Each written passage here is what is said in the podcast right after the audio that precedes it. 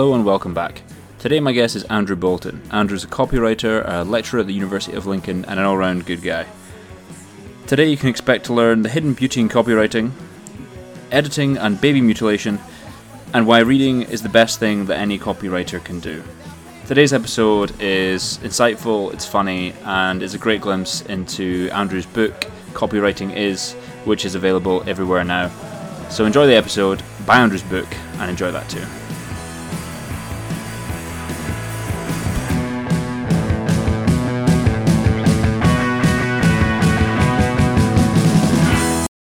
Just so you know, you are on the 36th most popular marketing podcast in Taiwan. If Yes, that's, that's of of interest. interest. In Taiwan, okay. Yeah. Yeah. Mm. What, I mean, what are the other 35 doing? That's what I want to know. Yeah, I mean, you should listen to them first, then get to us. But yeah, we're big over there for some reason. Um, anyway, um, what drew you to start a career and have a career in copywriting and advertising? How did you get into the business? Uh, I, I kind of got into it the way every other writer I, I, I know has got into it. I, I bumbled into it completely by accident. Um, so I'd, I'd gone travelling after university. Excuse me. I'd done um, I'd done a degree that, that has served me absolutely kind of no, you know, no value uh, since I got it. And I, I think I just, like a lot of people, I was a bit lost. I felt like I should go to university without really any kind of picture of where that would take me. So I went and, and racked up a huge amount of debt, went to university, got this useless degree, went travelling, um, just to kind of put off having to make any choices about anything. Uh, and uh, um, while I was out there, I, I stumbled into a couple of writing jobs, you know, slightly weird, uh, unexpected jobs. I was writing um, football reports for a newspaper uh, in Melbourne.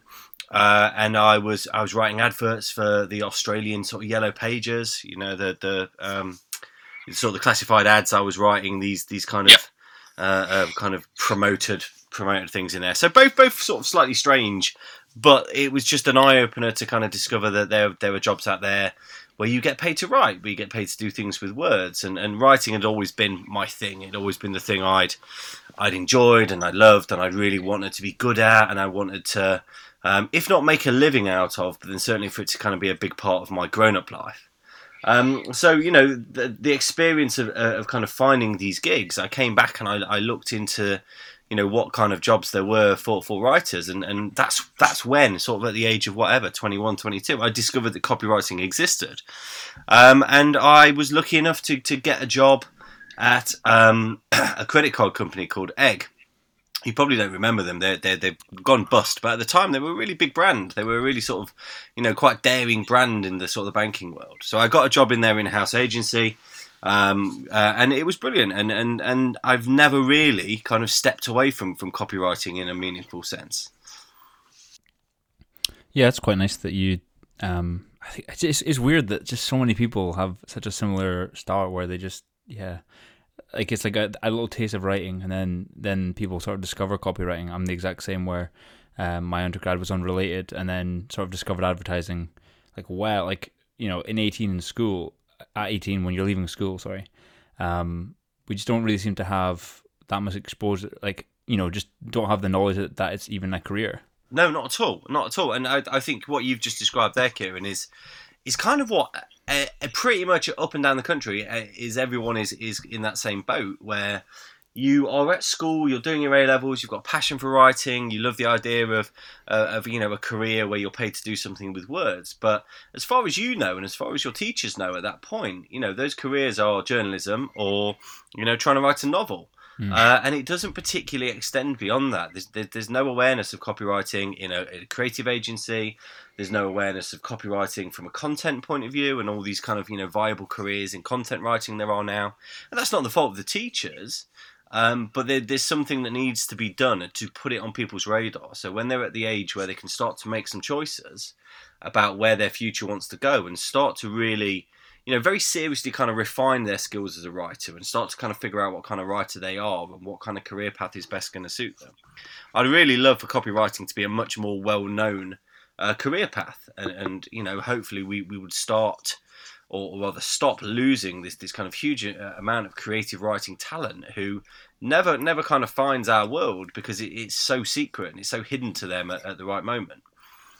Yeah, hundred percent. I think if it got into schools, it'd be great because, like, if you were good at English or you're, you know, a talented writer, even I can even remember being in, you know, primary or early secondary school, the paths were, as you said, journalism or you know, novel writing, creative writing, and uh, I think even then, like teachers and you and parents are all aware, you know, you don't really want to push someone to be a creative writer because, you know, of all the creative writers in the world, you know, I would say a, a very, very small percent of them, you know, even manage to make it a sort of successful full time career. Like it, it's so competitive and so difficult, but you know, there's so many copywriters out there, and we just don't have. Yeah, we, there just needs to be something that bridges the gap that gets into uh, totally into schools. Yeah, and you know, you, you you've hit the nail on the head again. I think it's this idea that like no teacher, no parent is going to say, "Yeah, of course, go and pursue your dream to be a novelist. Go and write the next great English novel, um, or, or, you know, go and pursue your dream to be a poet, a full-time professional poet." you know, I'm, I'm probably being flippant, and there are a lot of supportive arts arts-driven parents who, who probably are, you know, are saying those things. But I think a lot of the time, people are saying, "Yeah, writing is nice, but it's going to be your hobby." Or if you do want to write this novel, you write it in your evenings after you've finished your yeah your proper job. You know, it has to be on the sidelines of your life until you get incredibly lucky, perhaps at some point in the future, and it, it can become the thing you do. Um, but what we're saying is, yeah, okay, you know, focusing all your energy on kind of getting this novel produced when you're sort of 18 or 19 probably isn't the most viable way to make a living from writing in the short term, in the medium term.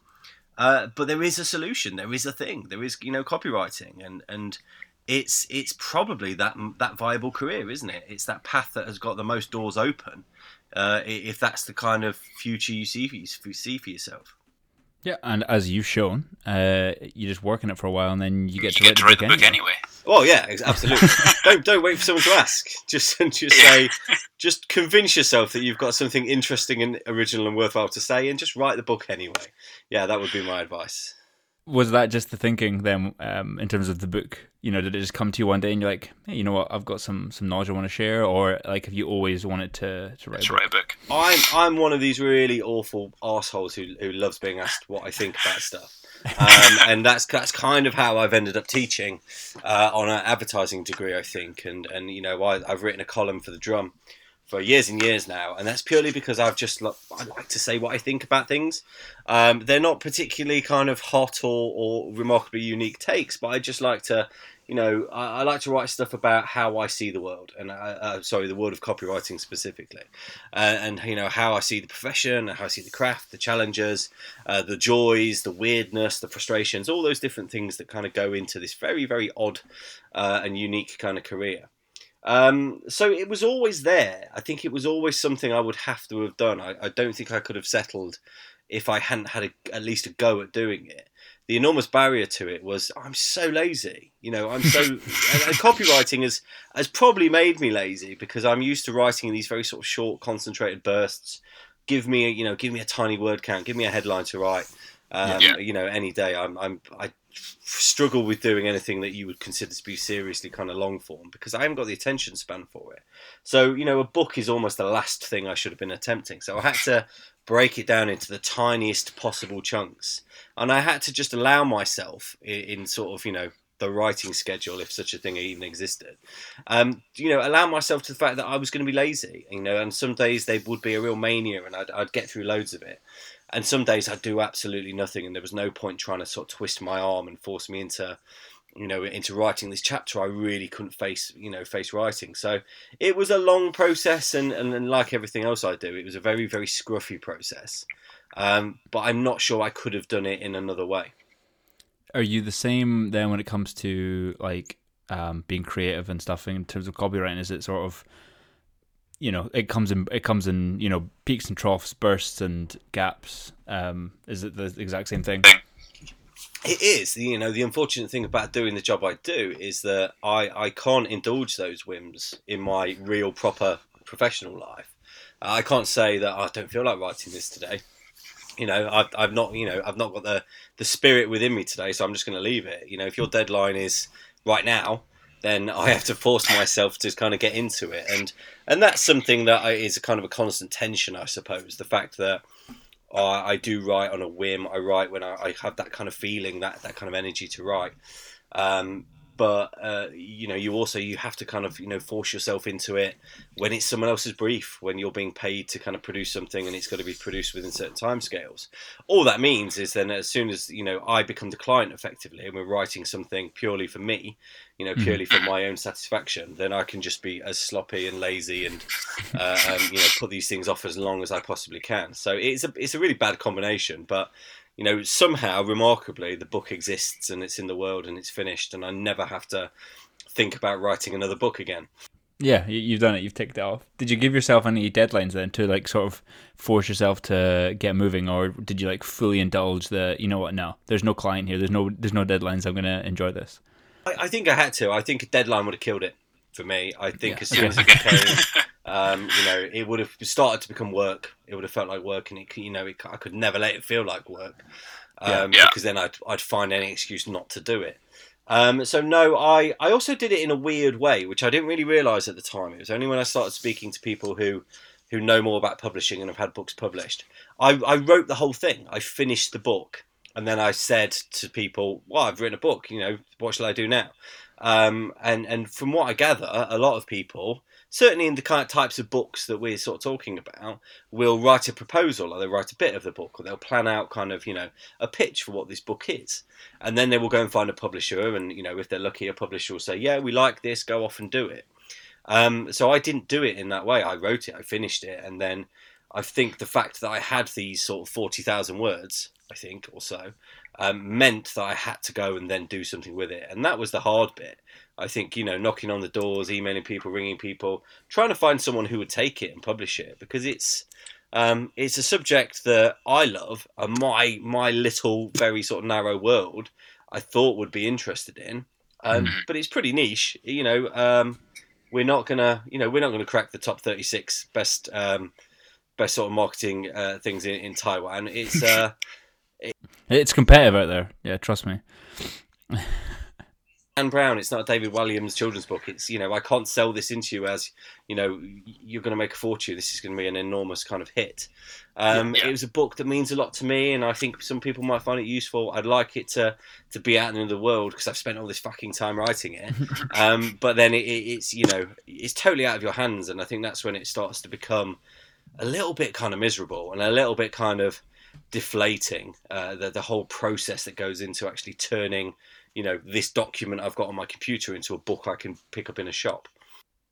Yeah, I think it's in some ways though it's nicer because you wrote it almost for yourself in a way, or like you know something certainly about something you're passionate about. You didn't, you know, you didn't go out writing it going like right, okay, it needs to hit you know these metrics of success, like it needs to reach this bestseller list or sell this many copies or whatever. Like you wrote it out of love and passion for like copywriting. So you know, if it doesn't hit the top 36 in Taiwan, it doesn't really matter because you weren't writing it for that. You're writing it for yourself. Well, now I know that's the thing. That I absolutely do want to hit the top 36 in Taiwan, and I'll be sorry. Sorry, put these terrible, terrible metrics in your head. these lofty goals.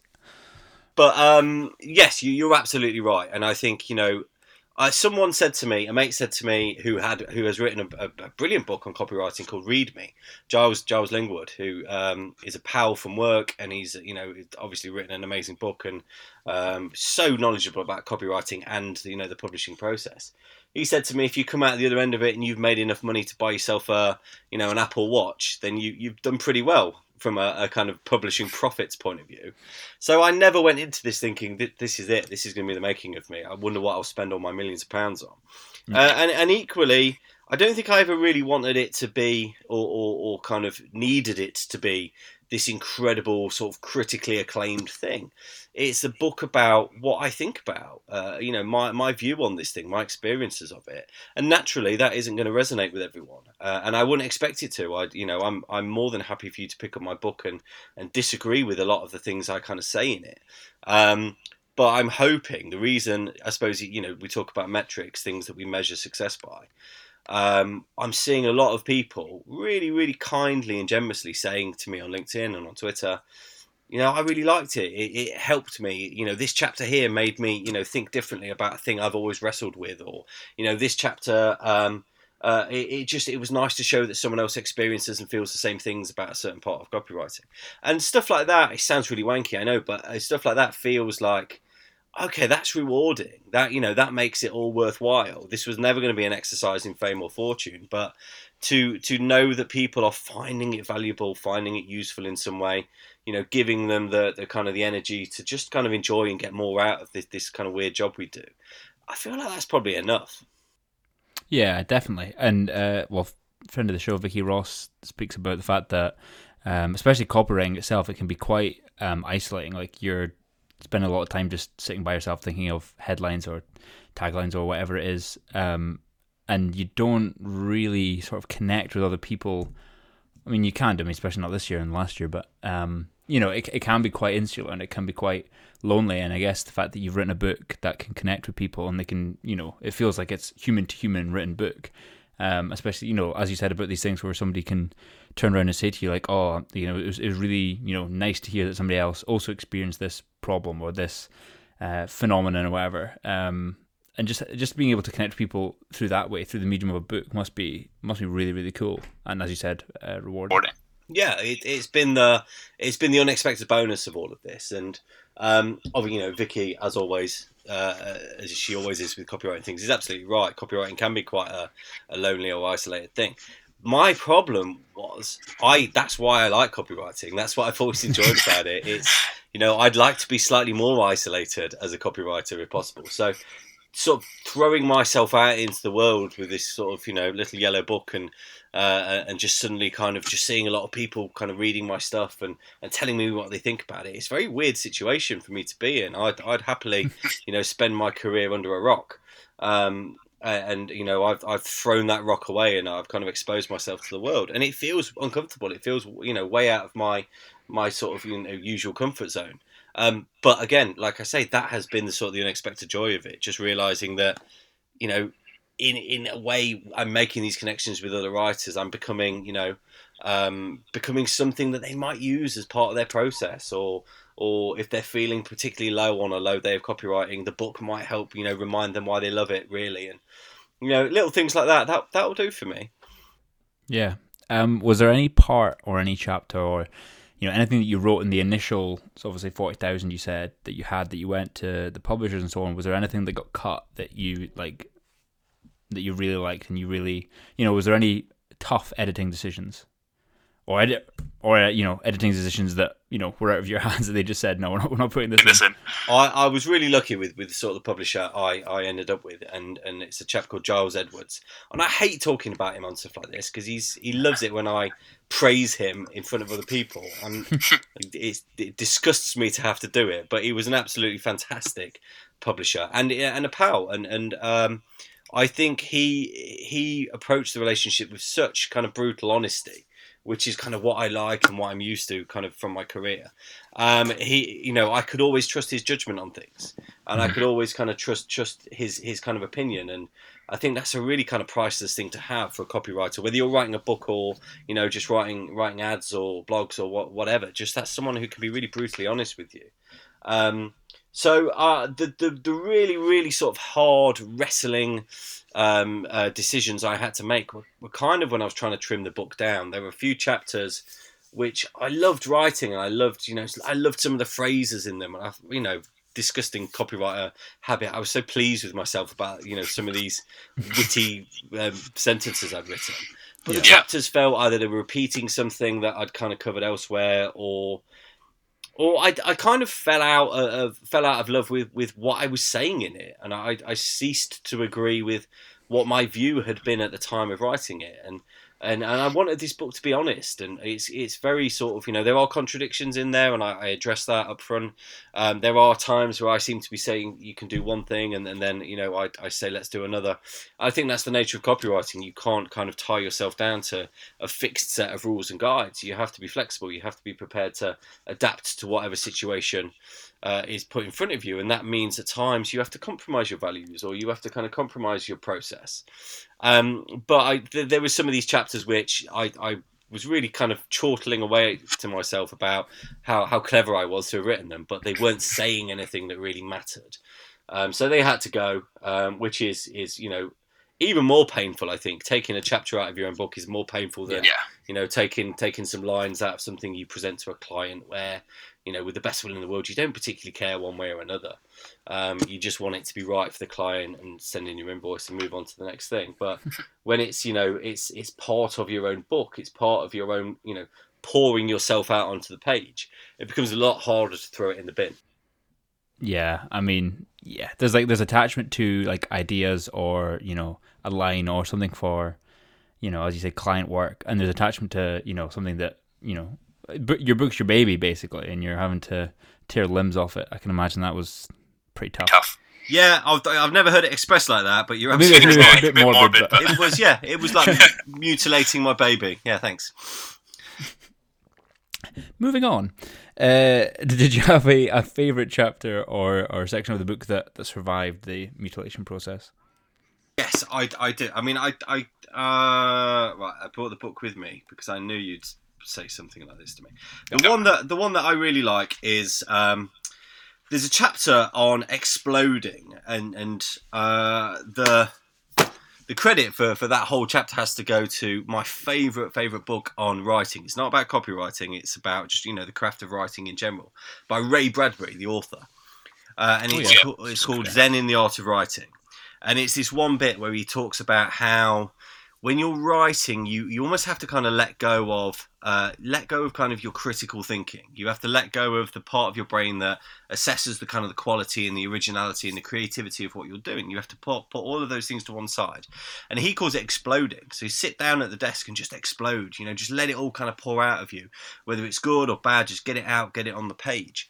And I absolutely love that as a thing. And and it's it's one of those moments where I think you you read someone else's kind of um, advice on writing and you realize that's the thing you've always done but you've never had a name for it before. You've never had a way to describe it before. And and my best stuff and the most effective writing i ever do is when i just sit down and don't try and second guess. I don't try and think too much. I don't try and almost kind of you know retain too much information from the brief. I know that's sacrilege to say that.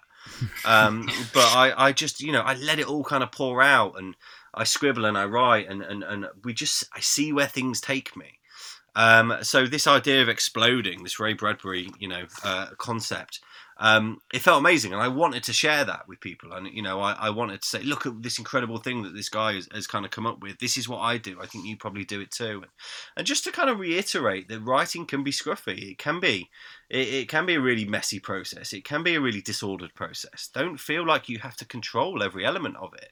Um, just you know certainly in that initial stage when you're just trying to pull your brain out onto a piece of paper uh, just let it be explosive let it be dynamic you know let it have no real kind of uh, boundaries or barriers or, or, or, kind of you know other sorts of controls on it. Just let it be spontaneous i suppose. So that that that kind of chapter really meant a lot. The other chapter which which i always like is a one on collaborating and i i type subtitle the chapter find your clement because there's a guy who I've always worked with throughout my career in lots of different ways called John Clement. He's a designer, and he is um, he's a really good mate. He's an idiot, um, and he'd say the same about me. But he's you know he's this person who I work with, and it's just so easy, and it's just so simple, and it just feels so natural, and we make each other better. Um, and I talk in that chapter about you've got to have this real brutal sort of hamstring tightening honesty, and you know you found that person, you found your Clement when they can say to you that your idea is shit, like really awfully shit. There's nothing redeemable about it at all. And they can come out and say it in terms as blunt as that.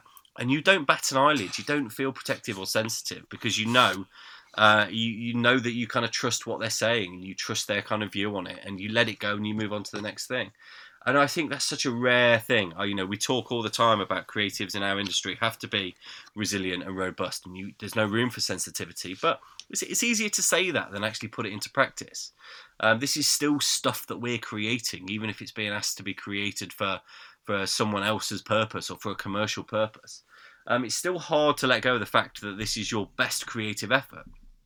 So if you can find someone who can tell you that your work is awful, um, and then it's all fine, and you you don't mind them saying that, and you recognise why they're saying that, and you can just forget that and move on to the next thing, and you know, and do the same thing in return to them, and it doesn't become this kind of weird, destructive point scoring thing. I think that is the most unique thing and valuable thing that you can find as a creative in this business. And you need to really hold on to it and you need to kind of exploit it and milk it and, and get the most out of this incredible relationship while it's there yeah, it's such a unique industry in that you work in a pair. Like it's so rare. You know, how many people say they go into the job and work directly with a partner?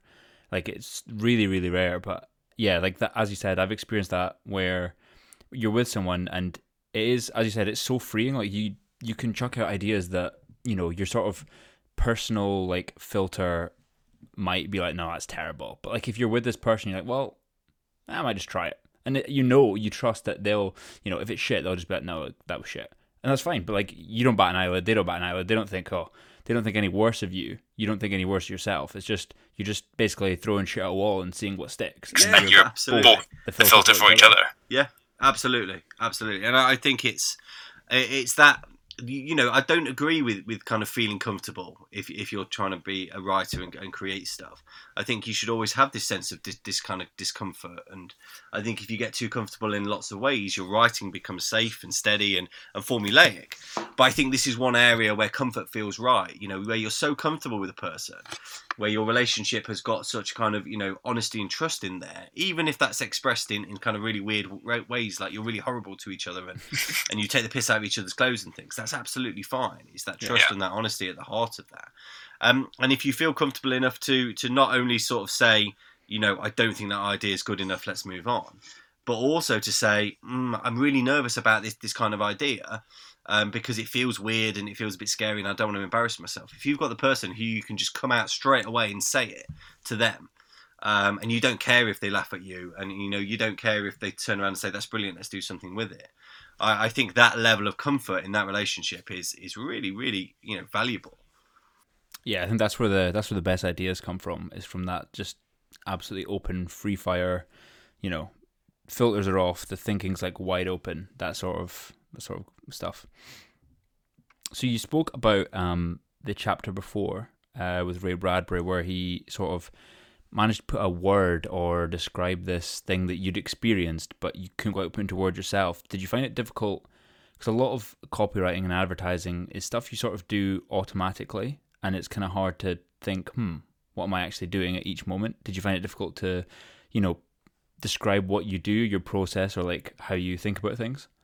I, I think if I would have tried to sit down and and almost dissect it uh, uh, and almost kind of understand it in a formal sense, I would have found it really hard to write about it. So, you know, I, I had to do the Bradbury thing. And if I was writing about my process, I just had to kind of sit down and type. And, you know, if I'm aiming for a chapter that's sort of 700, 800 words, I'd probably get to, you know, 2,000 words before I'd run out of steam. And then it's just going back through that and kind of figuring out what it is I really want to say, and just kind of boiling it down to just the most important, uh, the most important points. Um, and I did, I probably did learn an awful lot about my process, but I tried really hard not to because I don't want to understand it. I don't want to know too much about it. I'd rather it became uh, or remained sort of mysterious and, and slightly frustrating and and uh, you know very unreliable um, yeah. because I, I, it's kind it's kind of worked for me. You know, uh, uh, most of the time throughout my career, it's helped me get stuff done and, and do stuff I'm proud of, and you know, do stuff that clients have been happy with. So I feel like it's quite dangerous to start meddling with that and start trying to actually know what it's all about. Um, I know a lot of writers would be absolutely the opposite, and they need to know what their process is, and they need to have this kind of routine and this regularity and this familiarity with with how they do things. And I, you know, I've got no complaint with that whatsoever. Um, that's probably a healthier relationship to have with your muse, if you like. But um, for me, it was about okay, this is good. This is good because I want to be able to explain how I do stuff, uh, and you know, hopefully that will resonate with some other people. Um, but as soon as I've written it, I don't want to think about it again. yeah, it was a bit like magic, isn't it? Like once you know what what the magician's actually doing, you just watch for his hands and you watch for the ball up the sleeve, and you're not actually enjoying the trick, and it, it does sort of ruin it. No, totally. The magic of copywriting. you don't want to you don't want to know where ideas come from. Just just as long as they keep coming. It's true, absolutely. Basically. Um, if you could give one piece of advice to um, ad students like, like myself, um, just one, what would you what would you what would you give? Um, wow, that's a really good question. So I, you know, I, I teach on a, a, course, a course that's that's pretty pretty like the one you're on uh, at the University of Lincoln. Um, I I think I think the advice I give, and I'm probably not going to express this in the right way or in a, in a particularly healthy way, but I, what I really tell my students more than anything is to be a bit more obsessed with it. And um, obsessed is a really, you know, I, I get why that's a problematic word. Um, and I don't, you know, I would never want someone to become so obsessed it becomes the predominant thing in, in their kind of lives and, and, and, you know, shuts out, you know, the, the truly important things in life. But I think to get good at certainly at copywriting, you have to you have to put a lot of words into your system. You know, nobody's just pulling this stuff out of their own heads. There's no expectation that, you know, this is all solely generated by whatever your brain is capable of doing without any kind of fuel or, or sustenance in it. So I'd say you've got to read. The, you know, the best writers I know read a lot of stuff. Uh, and that's the best writers as copywriters, as, as fiction writers, as poets. Um, without exception, that is the thing they all have in common. And they don't just read within their own discipline. I think it's important if you're an ad student to read a lot of the great ads and the great headlines and and, and I don't mean just you know you go back to, to sort of Ogilvy and Bernbach and you know all the sort of you know the big names from this so-called golden age that stuff's really important and that stuff gives you a brilliant foundation and, and this is some incredible work there but there's incredible work being made today uh, you know, there's incredible modern work that you could learn enormous, an enormous amount from. Um, so I think, you know, yes, read lots of ads, read lots of scripts, read lots of headlines. Try and understand why stuff is good and why stuff is bad, why stuff works and why stuff doesn't. Um, but also read read anything you can get your hands on, anything that, that feels like it's got the mark of craft in it. Um, poetry is an incredible thing for, for young copywriters to read because it's it's kind of doing the same thing. You know, it, it's all about this kind of imaginative and surprising uh, uh, storytelling. You know, but it's doing it in a way that feels a bit more kind of compact, a bit more direct. Um, so I'd read a lot of that. Read plays, you know, go read some plays and figure out kind of the dynamics of dialogue and the uh, and the rhythms of the way the kind of human beings can speak and the way you can create that that those kind of stories and that music just purely between two people exchanging thoughts. Um, so I th- I think my really really rambling answer to this is is just read a lot of stuff. You know, um, you are in a unique position as an ad student, especially if you're you're hoping to kind of go into the copywriting side of things, but not exclusively, where reading stuff is is a professional duty. You know, doing it isn't isn't you procrastinating or wasting time or lazing about.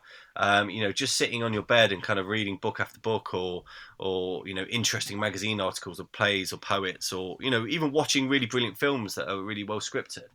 All of that is work all of that is kind of having real professional value to you. And you know, there's not many jobs that can say uh, that's a part of, of kind of being good at your profession. Um, so I think take that opportunity uh, um, and just build that into the kind of the way you act and behave and think as a creative.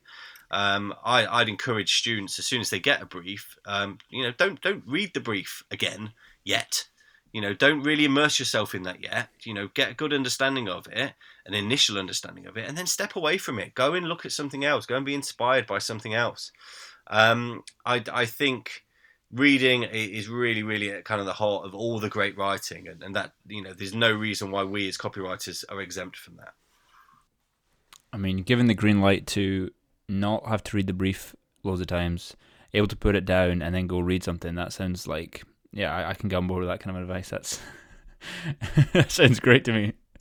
Really wary of, of dropping in these hand grenades of advice, and you know, people at the end wincing, going, "No, that's not what we tell our young creatives to do." But, well, Andrew told me to just put the brief down and read, so I'm sorry I don't have anything for you.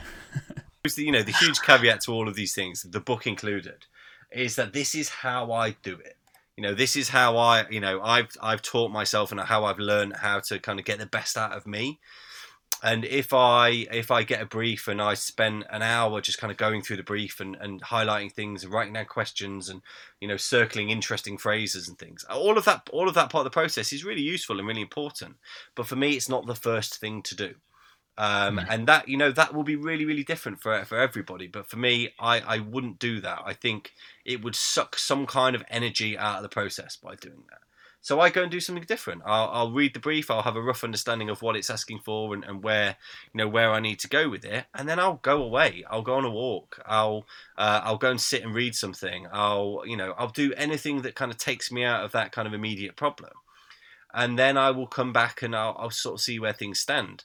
Um, for some people, yeah, you have to get straight into the brief, and I totally appreciate why that would be so.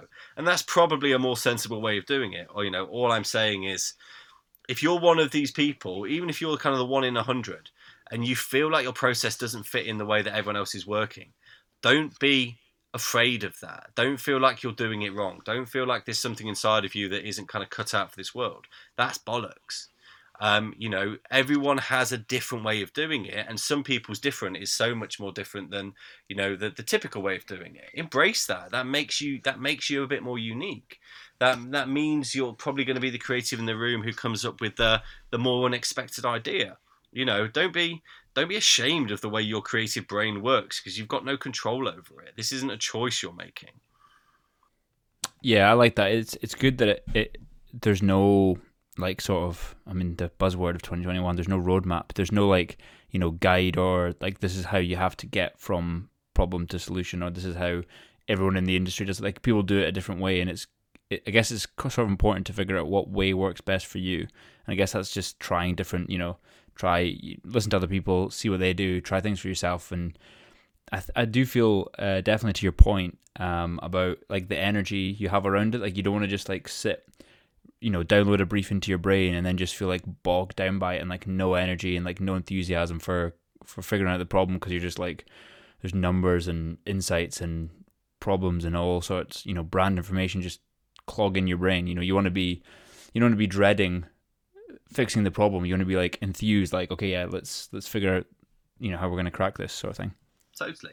And you know, uh, even in the most accommodating uh, uh, agencies, no one is going to take responsibility for your own motivation. You know, no one is going to say, right, I know that you're a creative, and you creatives are delicate, delicate souls, so we're going to ensure that you're you're motivated, and and you know, all things happen at the right times, and, and in your kind of hot moments, we'll be getting getting the most out of you, and in your your down moments, we won't be asking anything of you. No one is going to kind of pander to you in that way, but there's no reason why you can't do that yourself. And there's no reason why you can't recognize the state that you're in at any point during a project and say this isn't a time for writing. This isn't a time for my my rational uh, logical brain. This is a time just to kind of let my brain drift off and wander. And you know in the book i talk about um, science which i don't fully understand and i won't i won't try and i won't embarrass myself by trying to repeat it here. Um, but it's, it's essentially saying that you know your your wandering mind you know just allowing your mind to drift is actually a, a great way to access creative thinking, you know, and idea generation, the part of your brain that comes up with ways to solve a problem. Um, so just recognize the state you're in. Learn to kind of read your own brain waves, read read your own sort of body, if you like, um, and and respond and do the things that you feel are going to be most productive in that moment. Don't you know? Don't don't become a slave to your desk. I think a desk is the worst thing any creative of any kind can can, can become sort of too attached to. You know, I know we need it to, to kind of sit down and actually write the things we want to write. Um, but, you know, don't feel like it's part of your process. It absolutely fucking isn't. Return to your desk when you've got your idea and you're ready to write and, you know, all the hard work has been done. This is just kind of mechanical monkey typing. Um, but, you know, I, I think sort of an attachment to that, you know, you create this uh, little habitat where everything's safe and familiar, and then what you end up writing is always safe and familiar. And very quickly, you build this formula, you build this kind of template for how things must be done. And as soon as you're dealing with formulas and templates, you're dealing with predictable and very safe and very sort of sterile writing. And and that's why, you know, I, I bore my students endlessly about go outside of the, this you know this room go get get up from your desk go for a walk go out into the world look at the sky get rained on see a duck uh, you know, anything that's going to kind of take you out of this kind of moment. That's what your brain needs. And as soon as you can start learning and listening to kind of what it is your brain is asking you for, um, you learn that um, there are more than more than one ways to, to kind of solve a, a kind of creative problem, um, and that there's nothing wrong with doing it in the way that no one else is doing it in. Yeah, I, I absolutely love that. It's very very reassuring and very sort of freeing um, advice. I think that's great. Um, we'll end on. I'll just ask you, what are your favorite?